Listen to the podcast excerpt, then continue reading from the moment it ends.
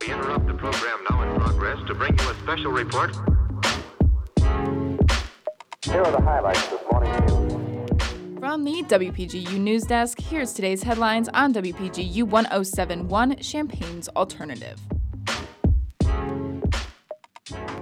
From WPGU News, I'm Elissa Eaton. It's Thursday, July 20th, 2023.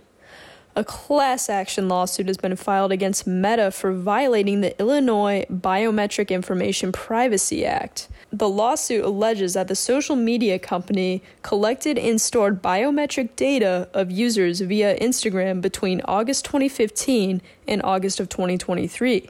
If the settlement is approved, those users would be entitled to collect a payment from a $68.5 million fund. Those who wish to submit a claim may do so by September of this year. Those who object or wish to be excluded from the lawsuit must file by August 16th.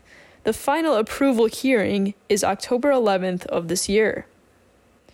A Champaign County food bank has received a $45,000 grant from the United Way of Champaign County.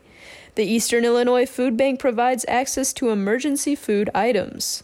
This can include foods such as fruits, vegetables, or canned goods. The food bank plans on using the grant money to establish a food fund for local food pantries. These funds will help to allocate healthier foods to serve people in the Champaign County. A new director of recruiting and scouting was named by the U of I head basketball coach Brad Underwood. Kwa Jones was selected for the position as a former graduate manager for the university.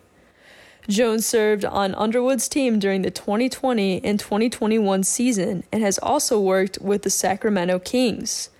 After his former employment for the Fighting Illini, the team went on a combined 29 and 11 in the conference play. Underwood said that he is thrilled to welcome Jones back to the Illini basketball family. Urbana's Hotel Royer will reopen off schedule once again. Construction began in 2021, and since then, the reopening has been delayed twice due to COVID. The owners are now looking for another extension that would put off the opening date to February 29th of 2024. The city council's Monday meeting where a vote was planned was rescheduled due to a lack of quorum.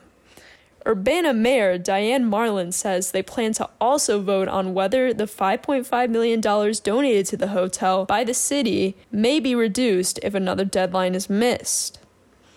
Contributing reporting for this newscast was provided by Bekah Douglas and Kaitlyn Devitt.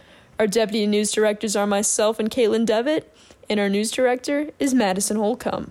For WPGU News, I'm Elissa Eaton.